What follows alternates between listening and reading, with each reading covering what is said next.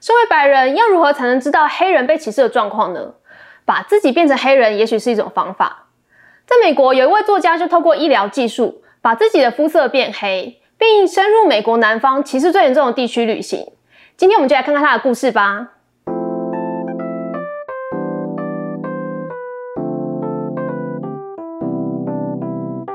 我是小瓜，故事发生在一九五九年。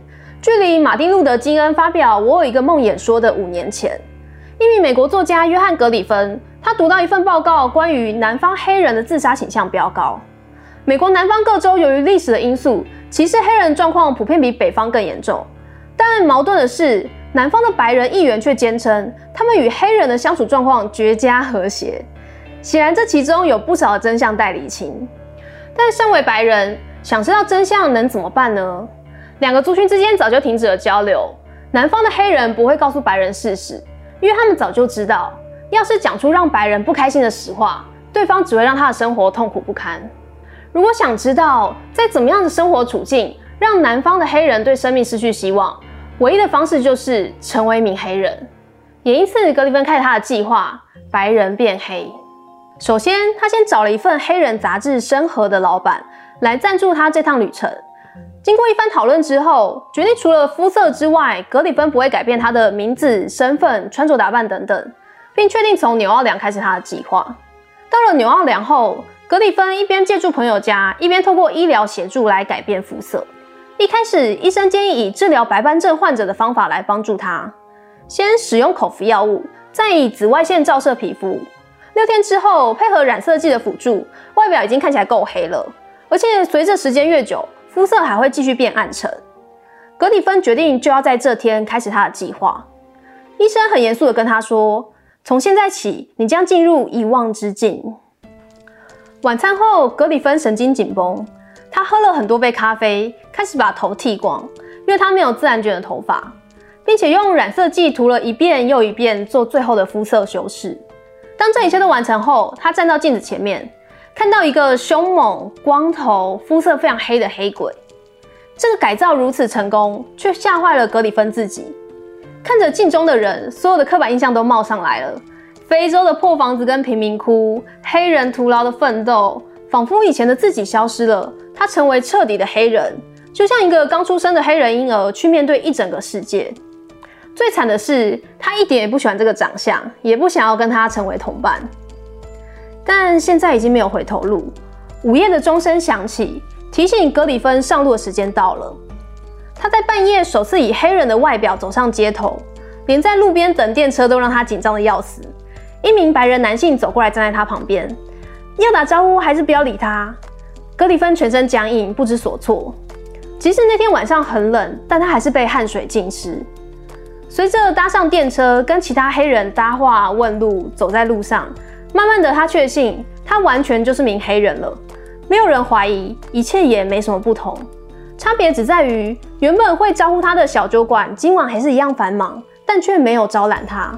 他进到一家药妆店，那个会跟他有说有笑女孩没有认出他，只是面无表情的收了钱，将香烟递给格里芬，没有聊天，也没有任何多余的互动。这些态度的转变可能还算轻微，最吓人的一次发生在格里芬变为黑人的隔天。他搭着公车进城，车上的白人逐渐变多，但除非白人旁边还有空位，不然他们宁可站在走道上。有一名灰发的中年女性就站在格里芬旁边，她看起来很疲倦，手紧紧拉着上方的把手，随着车辆的行驶摇摇晃晃。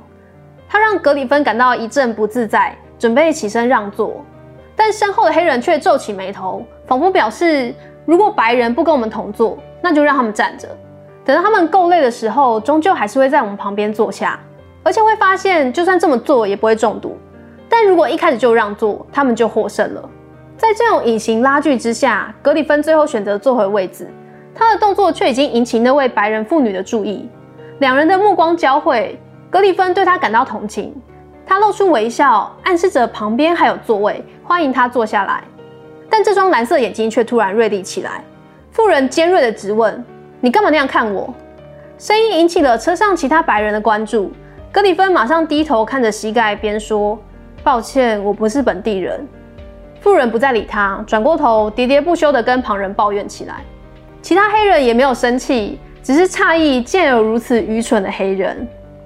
为了了解黑人生活，他加入了一名黑人擦鞋匠的工作，一起在人行道上讨生活，也利用时间找其他工作。格里芬想知道，像他这样受过良好教育、穿着合宜的黑人，能找到怎么样的工作？结果却是处处碰壁。总是被温柔的告知不能录用他做一些打字、记账之类的事。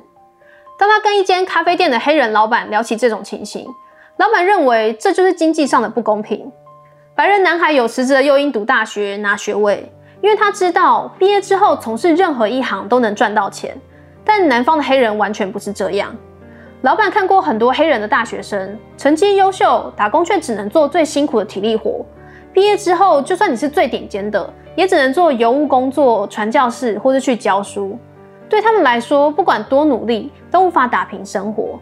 税务跟支出永远高于他们的收入。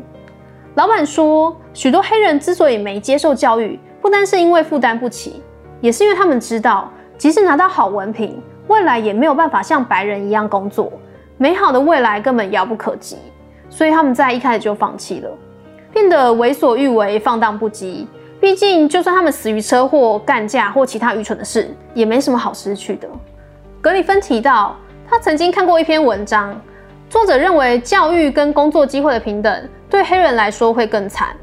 这会很快的证明黑人无法与白人平起平坐，因为实际上他们是劣等的。而看到真实样貌会让黑人族群心碎。对此，这位黑人老板笑着回应：“我倒希望那些善良的灵魂不要这么呵护我们。”很多人宁愿让幻想破灭。以黑人身份在纽奥良待上一周之后，格里芬觉得没有想象中糟糕。主要是这里的白人对黑人都很有礼貌，但再有礼貌也掩盖不了他遇到的遭遇。想做更好的工作却被礼貌性拒绝，不时被叫做黑鬼等等歧视性称呼。明明就有可用的洗手间，黑人却需要走更远去找黑人专用的设施等等。每一次碰到这种状况，他都得对自己说。这些不是针对你个人的，而是针对你的族群、你的黑人特质。但这些经验综合起来，会让黑人产生一种观点，那就是白人总是可以作为独立个体，黑人却是黑人族群的一份子。无论本身行为举止如何，黑人永远跟整个族群绑在一起，而白人却可以以个人行为被评价。他们也会因此辩解自己对黑人总是很友善，却不去谈论白人整体的作为。个人的特质与努力永远不被看见，外界对这个族群的评价又总是极其负面，结果就是要么靠着享乐转移痛苦，要么悲愤的面对生活。这时，格里芬听说了一个新消息——帕克斯性案。这案子是一名密西西比州的黑人青年帕克，他被指控强奸一名怀孕的白人妇女。被捕入狱后，在审判的前三天，他遭到闯入监狱的暴徒绑走、殴打，在胸前开了两枪之后丢进河里。直到十天后才被人发现。现在密西西比州的陪审团却拒绝起诉这些犯案者。这个消息让整个黑人社群弥漫着绝望。格里芬决定，他要亲自前往密西西比州。密西西比州不愧是黑白敌视最严重的州之一，在短短一天内就遇上不少荒谬事。首先是在巴士上，他跟几名黑人打听当地的风气，对方认真的建议不要盯着白人女性看，甚至是电影海报都不行。这会成为他们挑事的理由。在巴士上，格里芬还遇到另一件事：当所有白人都可以下车上厕所走一走时，黑人却被司机拒绝下车。他们被剥夺了上厕所的权利。有些人决定就在车上尿起来，有些人则是不想让白人留下画饼。到了哈蒂斯堡后，连走在街上，格里芬都能感觉到激进疯狂的恐怖。一辆载满白人男性的车子呼啸而过，对他嚷嚷着各种脏话。还丢了一颗橘子，飞过他的头，在墙上被摔烂。有人就建议他，如果不熟悉这里的街道，最好赶快进到室内。也是这一晚，在旅馆的房间内，格里芬第一次崩溃，感觉自己身处地狱。身为一名白人，在经历了这一切后，他像黑人一样涌出无数的疑问：为什么他们要这样做？让我们承受这些，他们可以获得什么？等情绪稍微平复后，格里芬走出房间。一刻也不想待在那个有斑驳镜子、坏掉灯泡的地方。他忍不住打给一位住在这里的朋友，即使知道可能会给对方带来麻烦，因为在密西西比，任何向黑人伸出援手的白人都可能遭到三 K 党的报复。好在他的朋友很坚持要帮助格里芬，马上开车来接他，并在隔天送他回到纽奥良。接下来，他决定往阿拉巴马州的首府蒙哥马利前进，途中依然得路过种族隔离严重的密西西比。他先搭了巴士抵达比洛克西，并沿着高速公路前进，一路上看有没有人愿意让他搭便车。奇怪的是，白天鲜少有人愿意载他一程，到了天黑后就肯让他上车。那天晚上，格里芬大概搭了十几次便车，除了其中两位之外，其他人都像是从路边捡起会说话的色情书刊一样，把他请上车，窥视起黑人的性生活，满足他们猎奇的欲望。夜色的隐匿似乎让人更容易坦白，面对黑人，他们也觉得不需要表现出让人尊重的模样，丝毫不隐瞒自己无耻的一面。提问往往是根据对黑人的刻板印象，像是认为他们是不会疲倦的性爱机器，生殖器比一般人大。性经验丰富多元，而且这跟一般男生那种 man's talk 完全不同。格里芬自己的经验是，平常无论大家聊得多开心、多口无遮拦、多粗俗，都是基于我们是男人，聊这些话题可以很起劲，但绝不影响我们对彼此的尊重。在这里，这些白人任由自己的想象力去羞辱对方，会问格里芬：“那你曾经做过这样那样的事吗？”想要得知他的性爱经验。或问：那你有没有碰过白人女人？想要满足他们对于黑人的想象。即使拒绝回答，他仍会追问：所以你曾经或至少真的很想要跟白人女人发生关系吗？最后，在格里芬不断闪躲问题下，对方猛然刹车，跟他说：“我只能载你到这。”语气听起来很不爽，他不合作的态度。格里芬只好下车，继续沿着高速公路前进。对方也朝着同样的方向扬长而去。接下来载他的人是个接近三十岁的年轻人，他真诚而温暖的跟格里芬搭话，但他的每句话背后还是充满先入为主的想法，像是我发觉比起我们，你们更把性爱当成一种嗜好。他就像科学家在理解另一个物种，然后跟其他人一样，总是围绕着性这个主题，只是用更礼貌的方式探究黑人生殖器的大小以及性生活的细节。后来，他甚至要求格里芬在他面前脱衣服，因为他从没看过黑人的裸体。格里芬瞬间说不出话来，他只能把身体蜷缩起来，用沉默谴责他的行为。格里芬随后跟他说：“如果想要了解黑人的性行为和道德，这些都不是秘密，而是人性的一部分。白人的情况如何，黑人也是如此。黑人的败类跟白人一样，正派的黑人也跟白人是一样的。”对方举了社会研究跟实际的数据反驳，但格里芬认为，如果你将白人放在贫民窟中，剥夺他们受教育的权利，让他们得痛苦挣扎，也很难活得有自尊心；剥夺他身体的隐私，让他没有休息的时间，这样一来，他也会出现所有黑人的特质。这些特质是来自所处的生存条件。在下车前，这位年轻人跟格里芬道了歉。格里芬在中途一个城市莫比尔待了几天后，继续往蒙哥马利前进。这一次让他搭便车的是在所有陌生人当中恶意最直接的一个。这人面容和善，看似正派。从聊天中，格里芬得知对方五十三岁，已经有两个孙子，应该在社群当中是个活跃的公民领袖。他也反过来关心格里芬的家庭。格里芬已婚，有三个小孩跟漂亮的老婆。但接着对方轻松的笑问。你老婆曾经跟白人发生过关系吗？格里芬低头不回应，男人就继续滔滔不绝，说这一代的白人都渴望黑人女孩，他自己也雇佣很多来做家务，并且表示在他们工作前，我就会先拥有他们所有人，如果他们敢拒绝，就别想有工作。格里芬认为这很过分，对方开始有点生气，该死的，每一个人都这么做，我们还想说是在帮助你们，给你们的孩子一些白人的血。老实说，这种行为无异于拿工作架在别人脖子上去强奸妇女。每当黑人强奸白人女性的新闻出现时，总是会被大肆渲染。但这种白人强奸黑人的规模之庞大，却不被当成一回事。想到白人总鄙视黑人缺乏道德感，这种虚伪让格里芬仿佛被甩了一巴掌。下车前，对方再次放话：“我们会跟你们做生意，也一定会搞你们的女人。除此之外，就我们而言，你们完全不存在。”越快认清这一点，对你们就越好。结束了一个多月的黑人生活，格里芬回归白人身份，也回到他的家乡德州，整理了他这一趟旅程的经历，交给当初赞助他的《生活》杂志。故事一公开，格里芬就接到来自好莱坞的电话，邀请他上知名主持人保罗科茨的访谈节目。随着越来越多电视与杂志的访谈，格里芬的故事传遍美国。那是个连金恩博士著名的演讲都还没发布的年代，他们一家也越来越紧绷，担心可能会受到仇恨威胁或攻击。不出所料，他们收到了第一通威胁电话，却没想到是打给格里芬的母亲。电话中，一名女子质疑格里芬怎么能够背叛自己的种族，替黑鬼敞开大门。除了质疑与羞辱之外，对方更恐吓母亲，有一群激进的种族隔离主义者正准备要对付他，让格里芬再也别出现。他的生活开始出现变化，当地原本友善的居民有一些开始用充满敌意的眼光瞪着他，也有陌生人会在开车时停在他旁边，警告格里芬小心点。曾经宁静的曼斯菲尔德变得不太平静。一天早上，有一名记者打给格里芬，告诉他有人制作了象征他的假人，半黑半白，上面写了格里芬的名字，并且吊在红绿灯上。整体来说，公开格里芬这段故事的确带给他们许多困扰，成为许多种族主义者攻击的对象，但也并非没有支持的声音。在全国寄来的六千多封信件当中，仅有九封是辱骂毁谤的。